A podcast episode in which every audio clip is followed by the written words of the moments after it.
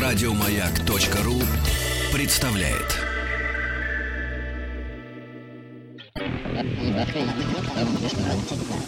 Объект 22. Объект 22.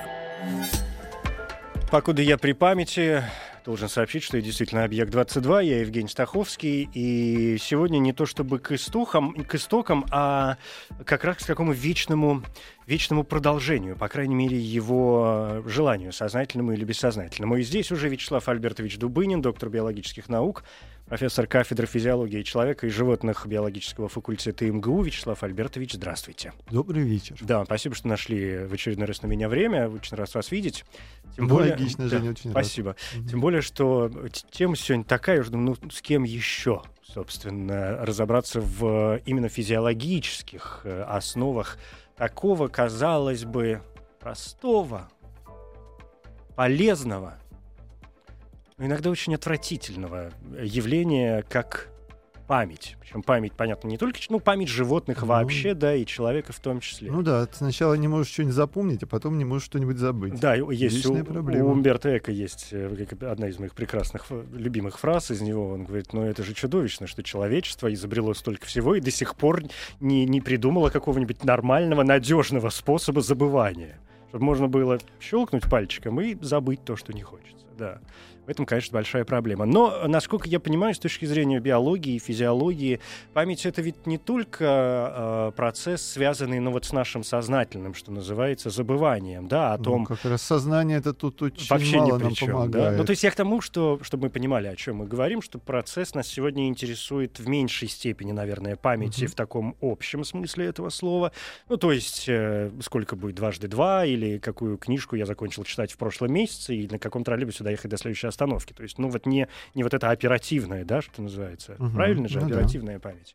А память какая-то другая. А какая, надеюсь, это в самом начале вы мне и расскажете. Какая вообще бывает память?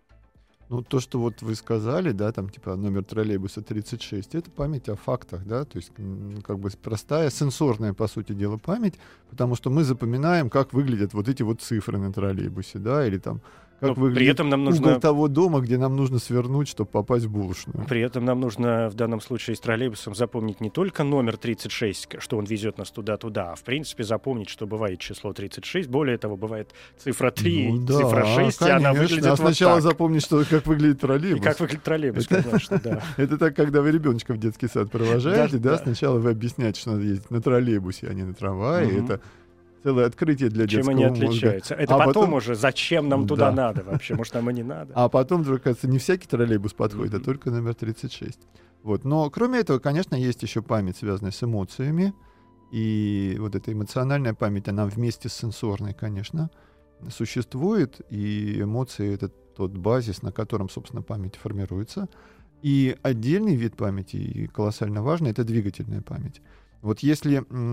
память о фактах и память об эмоциях, она более-менее все-таки где-то в коре больших полушарий гнездится, да?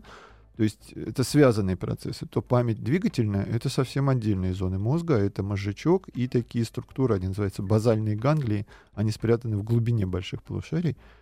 И совсем отдельно мы учимся держать голову, знаете, как ребеночек, да, первые навыки. В разные стороны. Держать голову, потом сидеть, потом ходить, потом, бегать, играть на музыкальных инструментах, писать, фокусники, престидижитаторы, они запоминают совершенно потрясающие вещи, то есть эта тонкая моторика пальцев, что называется, с таким в трамвай не садись, это же все навыки. То есть память складывается из опыта? Память формируется тогда, когда мы упорно повторяем что-то, повторяем на таком серьезном эмоциональном фоне, но это как правило. Потому что если, например, эмоциональный фон очень силен, то информация может с одного раза впечататься в ваш мозг.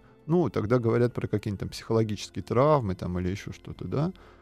С движениями, кстати, так не получится. Это именно такая сенсорно-эмоциональная память, да. И есть еще особый вид памяти, он называется импринтинг. Это ситуация, когда в мозг, как правило, маленького ребенка или какого-нибудь птенца или не знаю, там, маленького детеныша тюленя, да, впечатывается образ матери или то место, где он появился на свет, или та еда, которую он ест в детстве. Импринтинг, то есть впечатывание в строго определенный момент жизни. То есть это свой-чужой, что можно, что нельзя, это уже вот к этим понятиям? Ну, это есть, как правило, целый ряд вот пунктов, которые должны быть, знаете, как в полироиде заполнены. То есть вот какой-нибудь там цыпленочек рождается, и его мозг, ну, куриный цыпленочек, да, его мозг, в общем-то, представляет, как выглядит мама, то есть такой вот движущийся объект, который там кудахтает, да, но как конкретно выглядит мама, он не знает. Ну, и это биологически оправдано, потому что мама может быть там белой курицей, черной курицей, там, не знаю, рыжей курицей. И дальше он открывает глаза, смотрит, смотрит, и у него в мозг, как вот в полироидный вот этот самый фотоаппарат, эта информация входит. На это нужно, как правило, несколько часов. Она там намертво пропечатывается, и дальше вот этому объекту цыпленок будет адресовать свое детское поведение. То есть следовать за мамой, подражать, звать ее в случае опасности, там, прятаться и так далее, и так далее. И дальше, вот, собственно, уже никакими другими стимулами эту информацию не выбить. То есть мама может, там, не знаю, случайно наступить на цыпленка, да, там, наказать его. Он будет пищать и все равно сжаться к той же самой маме, потому что а кому адресовать вот эти боль и отрицательные эмоции? Ну, такое и в человеческой жизни мы видим, да, порой там мама ругает маленького ребенка, а ребенок ее же ноги там, не знаю, обнимает и ей же плачет и жалуется, ну потому что... Ну да, вот, ну а кому еще? Потому что это биологически очень важно, поскольку образ матери — это безопасность, это выживание, и это должно намертво в мозг печататься. И дальше вот этот образ может всю жизнь определять не только взаимоотношения мамы с детенышем, но и выбор будущего полового партнера, и взаимодействие с собственными детьми. То есть такие вот длинные завязки. Здесь, мне кажется, мы сразу, может быть, раньше времени, но как-то все равно выходим на опять тот же самый вопрос забывания. Есть какие-то... Ну, то есть мне понятно, у меня вечный вопрос о том, интересно, как залезть в голову цыпленку, чтобы понять, что он видит. Ну, и как, кстати, он... с цыпленком, вот когда мы говорим о всяком импринтинге, там зоны, где запоминается эта информация, они врожденно заданы. И как раз именно поэтому импринтинг служит очень удобной ситуацией для изучения механизмов памяти. То есть он такой самый понятный, что называется, да? Самый... Ну, один из понятных в случае поведения сложного мозга. Потому что, конечно, можно память изучать и на дождевом червяке, или там на виноградной улитке, там еще все проще. Но если мы хотим все-таки приблизиться к позвоночным, то есть к нашему уровню, да, ну, нам нужно что-то... И вот, скажем, крысиный мозг для этого сложноват. Почему? Ну вот в нем слишком много уже, да? нейронов. Вы знаете, вообще мозг млекопитающих в этом смысле сложнее, чем мозг птиц, потому что птицы, они созревают быстрее. Да? Вот, ну, птенцы, и вот они уже там через 2 месяца должны сами летать, и они уже самостоятельные существа. То есть птичье детство довольно короткое.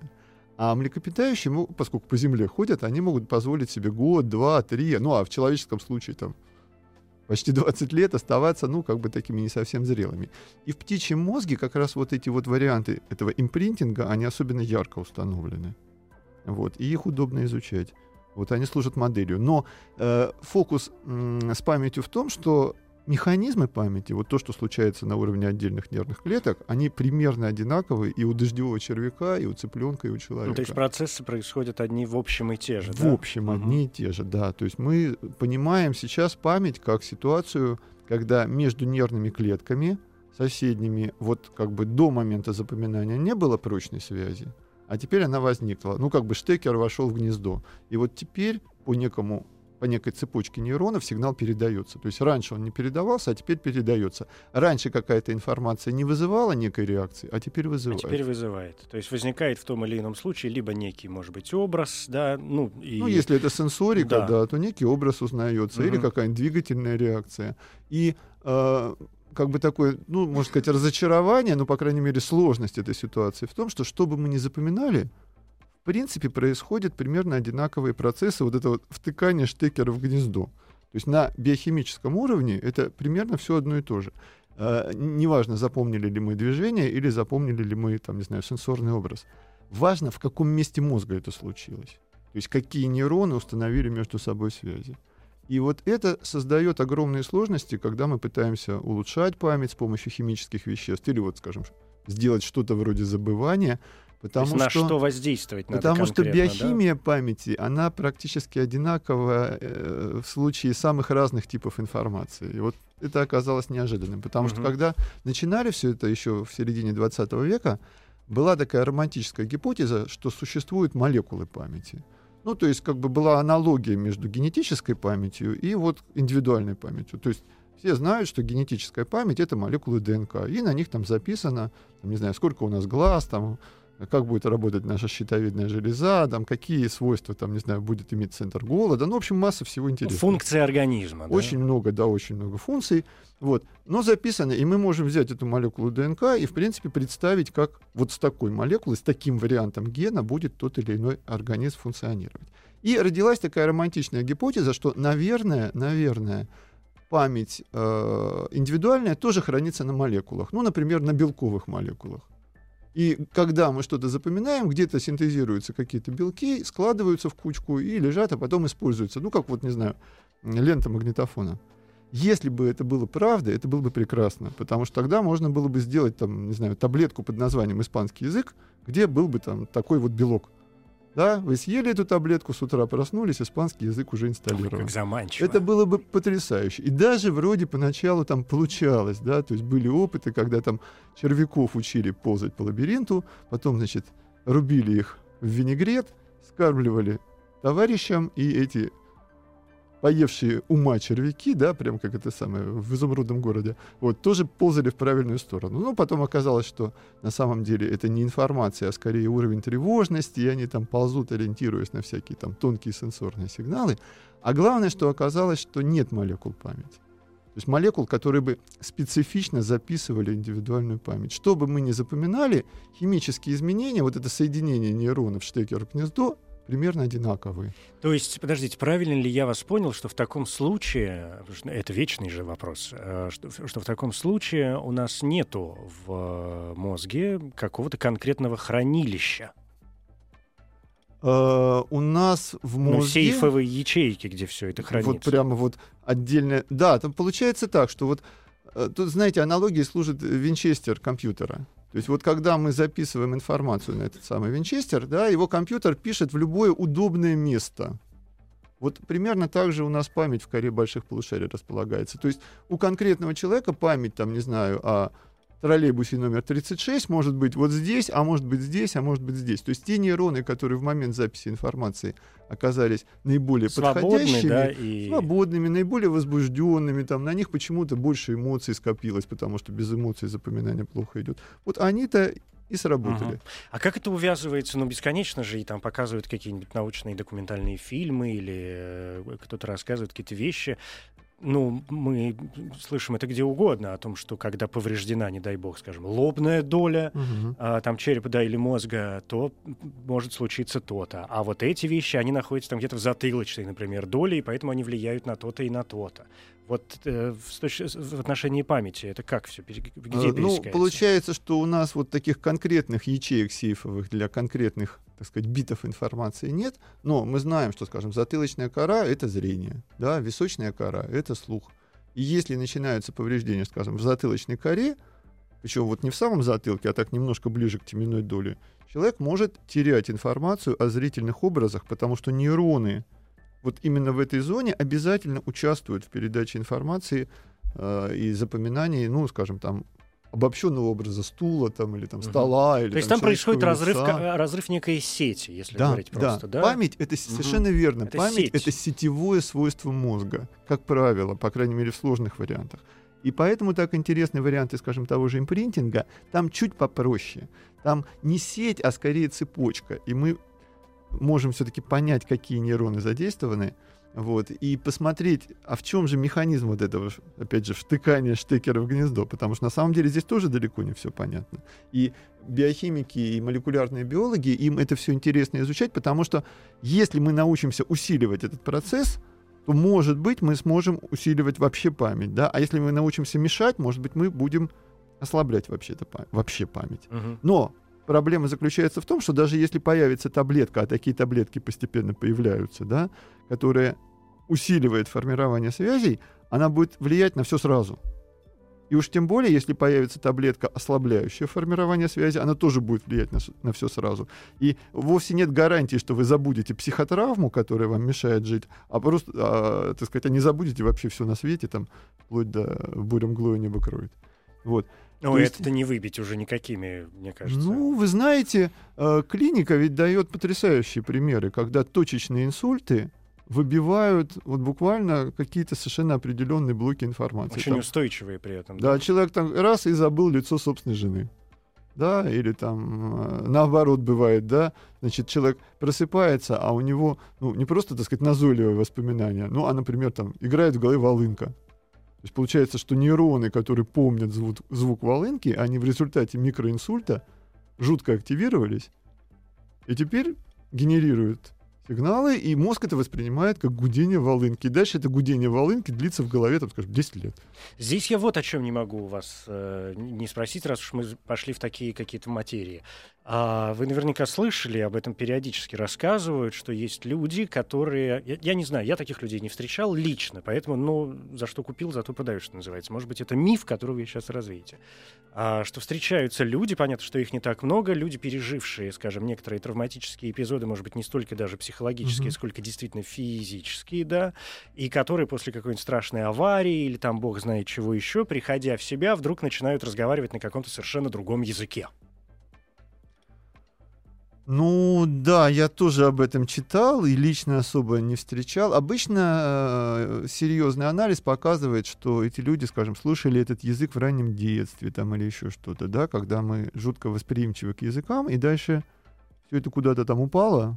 То есть это отложилось, и в силу вот этого эффекта, да? Ну да, понимаете, потому что иначе нам придется признать какую-то нематериальную передачу информации через там пространство, да, там, не знаю, из Латинской Америки прямо в мозг, да, какого-нибудь жителя Амстердама, вот, а у нас нет никаких физических оснований об этом говорить. А вот вопрос генетической памяти, это не может как-то быть вклинено, я не знаю, способность, например, живого организма к пониманию всех языков на свете, может быть, каким-нибудь генетическим заданным элементом. Другое дело, что мы уже в нашем опыте развиваем какой-то конкретный, скажем, язык, тем самым, безусловно, забываем и не развиваем все остальные. В человеческом, по крайней мере, мозге знаний о каких-то вот словах конкретных, да, точно нет. То есть наш мозг врожденно умеет отличать плач, смех, крик ярости, да, это то, что называют невербальная, несловесная коммуникация. А вот вербальная, когда словами, вот этого нет. Но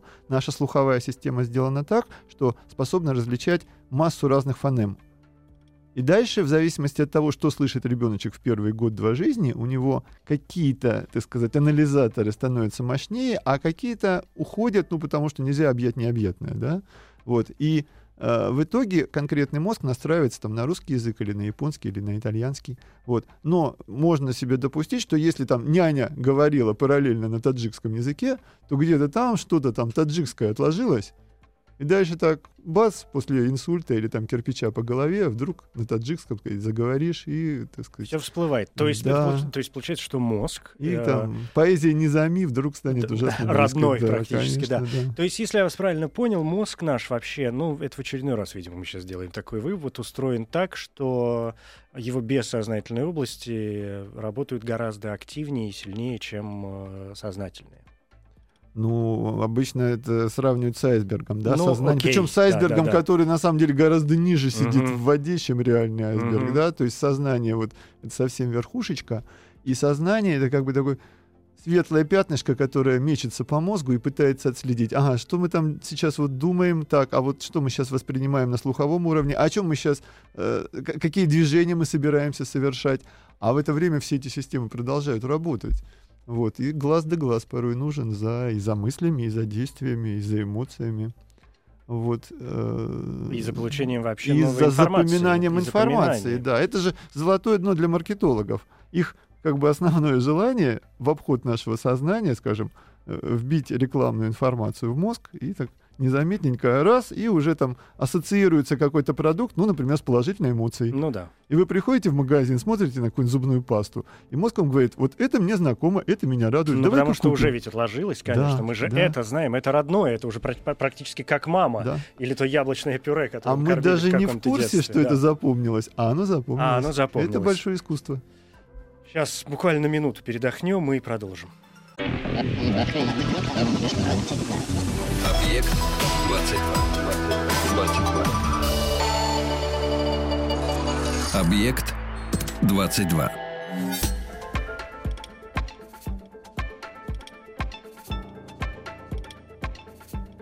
Вячеслав Дубынин, доктор биологических наук, профессор. Говорим сегодня о памяти. Вячеслав Альбертович, ну бог с ним, с Пушкиным. В каком смысле? Ну, в смысле вот с памятью, которая нацелена на... А про бурю мглою не накроет? Да.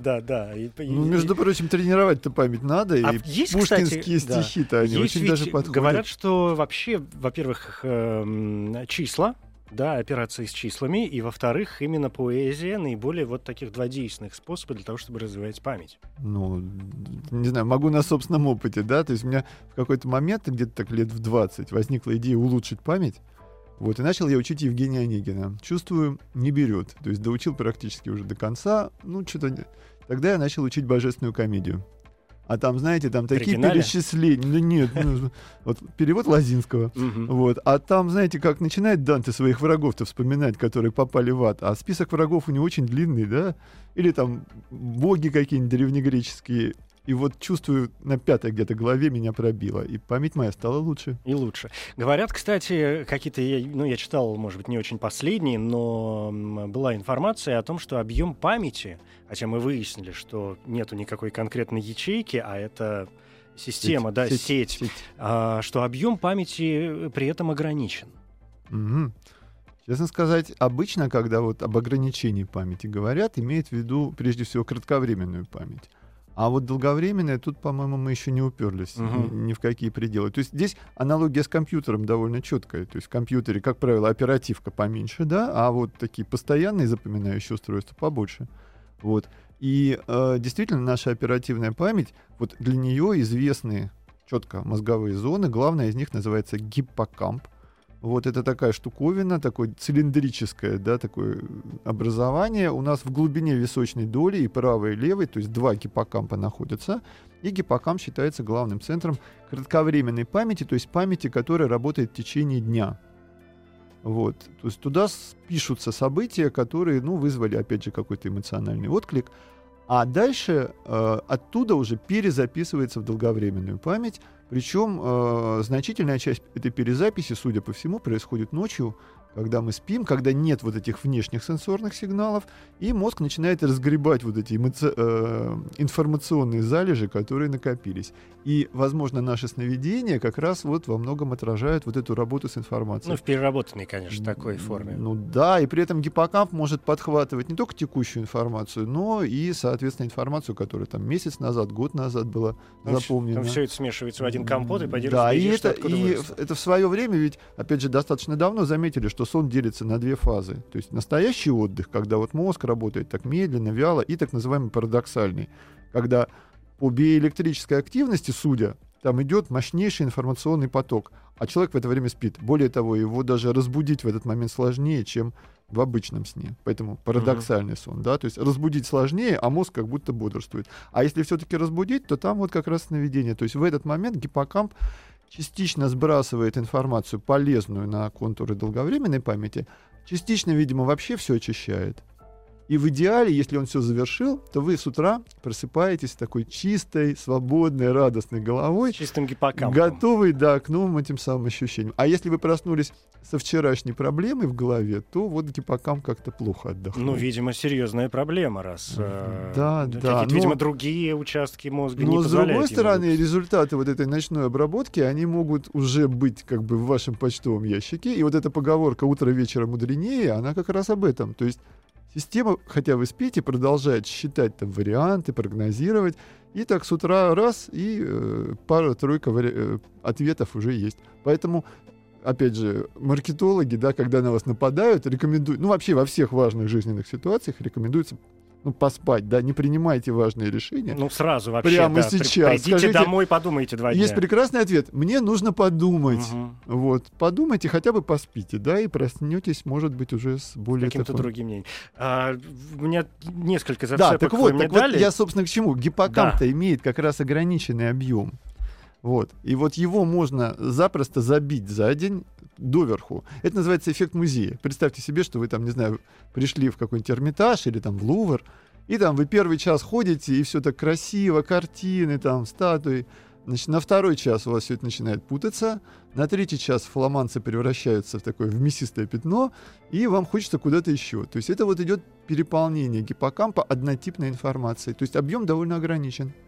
Ну вот смотрите, здесь возникает тогда другой вопрос сразу. Вы же помните Шерлока Холмса, который говорил, ну, Конан Дойля, который устами Шерлока Холмса говорил о том, что не нужно забивать свой чердак, да, всяким разным хламом. То есть в данном случае эта фраза получается не действующей.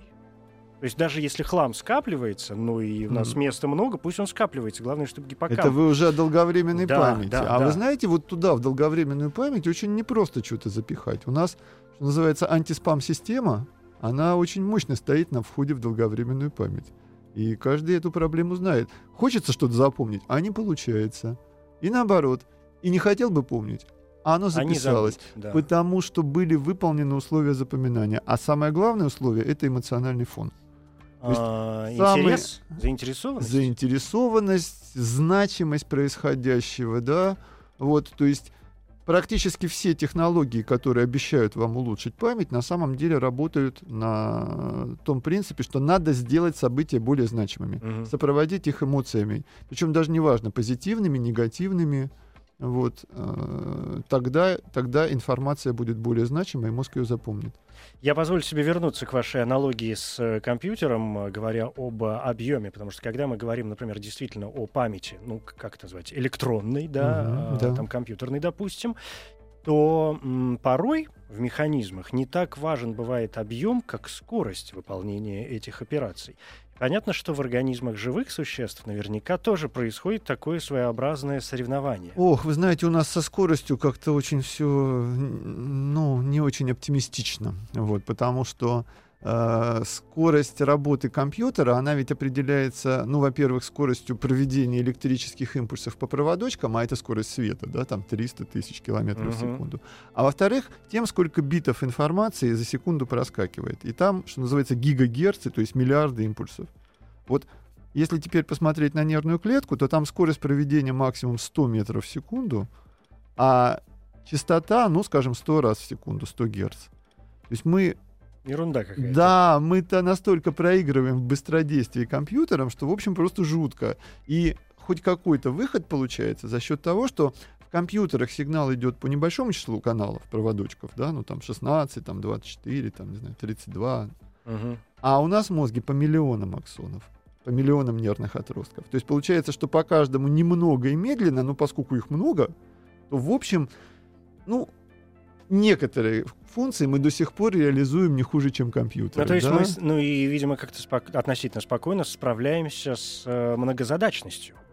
Ну, это, знаете, женщины будут спорить, да, потому что мужской мозг уже давно позиционируется как однозадачный процесс. Ну, понятно. Но я сейчас говоря о многозадачности, вот к чему это все это клоню, что очень хочется уйти в какую-то такую двигательную память. Мы все тоже как-то об эмоциях, о Пушкине. А хочется и многозадачность, она ведь выражается в том, что в одно и то же время я умудряюсь моргать глазами, придумывать вам следующий вопрос. Более того, помнить, как вы выглядите и как вас зовут. Это простой вариант. Мое сердце продолжает помнить, как ему надо биться, какие содержать и совершать движения. То есть организм человеческий совершает, а еще я параллельно, прости господи, за какими-то велосипедистами в телевидении наблюдаю. Да? Это вот то, о чем вы говорите, это простой вариант многозадачности. Это каждую задачку решает на самом деле отдельный процессор в нашем мозге. То есть аналогией человеческого мозга является не компьютер, а компьютерный центр. То есть у нас там условно 1000 компьютеров, каждый из которых что-то свое делает. Кто-то управляет температурой тела, кто-то дыханием, кто-то следит, чтобы вы не упали со стула, да, ну и так далее, и так далее. Вот. А как бы совсем вот такая многозадачность, которая проблемы представляет, это когда один и тот же процессор должен вот в эту секунду одну задачку решать, а в другую секунду другую, да, вот как, не знаю, Цезарь, который там слушал и одновременно писал. Вот исследования показывают, что в этой ситуации один и тот же отдел мозга очень быстро меняет тип деятельности. Это большая нагрузка, и далеко не всякий мозг на это способен. А вот такая вот простая многозадачность, просто это когда разбрасываются разные проблемы по разным процессорам. И вот как раз наш мозг под это очень здорово заточен. Особенно это видно на двигательных системах. Действительно, у нас выполняется одновременно куча разных движений. То есть мы и сидим, и дышим, и говорим, да, и там, не знаю, что-то записываем. Это все разные центры, ну, прежде всего в мозжечке, ухитряются запускать разные двигательные программы. И эти программы не мешают друг другу, потому что они реализуются на разных сетях. Да. Но это тоже вопросы памяти. Есть ведь вот эти заболевания, всякие знаменитые, да, что человек, да, например, допустим, очень старый человек, он ведь не только может забыть, как выглядит его жена, а у него элементарные, легкие могут забыть, как дышать, человек умирает. Всё. Ну, это уж совсем, но я очень совсем образно, тяжело, да, потому что легкие дышать — это врожденная программа. Угу. То есть, чтобы мы забыли, наш мозг забыл врожденную программу, должен случиться грубый такой инсульт где-нибудь строго определенной точки мозга, потому что врожденные программы, вот так же, как я про импринтинг говорил, они сидят в строго определенных точках мозга, и дыхательный центр, он у всех людей находится в одном и том же месте в продолговатом мозге, и мы знаем эти нейроны, да, и у какой-нибудь, лягушки там почти то же самое, вот. А вот когда речь идет о запоминании каких-то сложных программ, скажем, ходить, да, или писать, тут уже начинается вот как раз у одного человека одни нейроны запомнили, у другого другие. Хотя на самом деле, если мы возьмем наш мозжечок, мы увидим, что он делится на три совершенно четких зоны. Вот мозжечок, он же у нас тут сзади, на затылке совсем. Вот самая центральная зона, она в основном помнит, как нам держать равновесие и как нам двигать глазами. То есть то, что в эволюции появляется раньше всего, и что, скажем, уже у рыб есть. То есть у рыбы глаза сделаны так же уже, как у нас. Те же самые 6 глазодвигательных мышц, это все непросто. И маленький ребеночек, у него же глаза-то как попало двигаются, и мы постепенно учимся это делать. И потом, когда научились, делаем это уже на бессознательном уровне. То есть большим полушарием, сознанию, достаточно сказать там мозжечку: хочу разглядывать там велосипедистов на экране. И мозжечок с этим справляется, пока с ним что-нибудь не случится. Скажем, там инсульт или там большая доза алкоголя, да, и вот уже глаза пошли там в кривь и в кось. Вот. Чуть дальше в сторону, там находятся зоны мозжечка, которые отвечают за перемещение в пространстве, ходьбу, бег, плавание. То есть когда мы ритмично сгибаем, разгибаем руки, да, вот ноги, вот такие вот движения. И знаете, наверное, вот эту пальценосовую пробу, когда доктор просит вас там закрыть глаза и дотронуться. Это вот тест как раз на среднюю часть мозжечка. То есть если у человека какие-то проблемы, как правило, движение неточное, слишком сильное, там, пальцы в глаз можно ткнуть. Пальценосовая — это ладно, а вот коленно-пяточная — это еще сложнее. Представьте себе, вы встали, немножко запрокинули голову, закрыли глаза и пяткой одной ноги дотягиваетесь до коленки другой. То есть на одной ноге практически. Стоя. Да, это, в общем, уже такой хороший тест. Ух ты. И, опять же, даже небольшая доза алкоголя тут же его нарушит. А если еще и запрокинуться как следует и руки раскрыть, тут уже проблем много видно. Небольшая доза алкоголя может повлиять, не то что пяткой в коленку. В принципе, на одной ноге не очень весело стоять. Да, вообще мозжечок и вообще двигательные навыки, они более чувствительны к алкоголю, чем сенсорная память. Вот. А самая наружная часть мозжечка — это то, что в основном связано с тонкой моторикой. Вот то, что уже совсем у человека. Да? Вот эта зона, она развита только у тех существ, у которых хорошая рука. А это обезьяны и еноты. Да, вот там вот уже вот это вот тонкие движения, да, и в том числе музыкальные инструменты, письмо, там работа на клавиатуре, вот та же самая престидижитация, да, у фокусников. И там же еще и то, что связано с речью, с мимикой, то есть очень специфические, очень тонкие навыки, потому что мы учимся говорить, это сложное движение, и мы учимся управлять мимикой, это тоже очень сложное движение. Придавая некую эмоциональную, или не придавая, стараясь, да, это же очень важно уметь ограничивать мимику некими общественно, так сказать, принятыми нормами. Да, потому что где уместно, что русскому хорошо, то немцу смерть, попросту говоря, да, чего уж тут.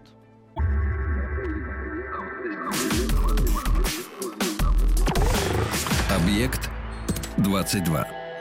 Ух, у нас остается не так много времени, а у меня вопросы что-то накопилось за время нашей, нашей беседы больше, чем было в самом начале. Такое бывает тоже. Вы говорили, я вот что хочу успеть.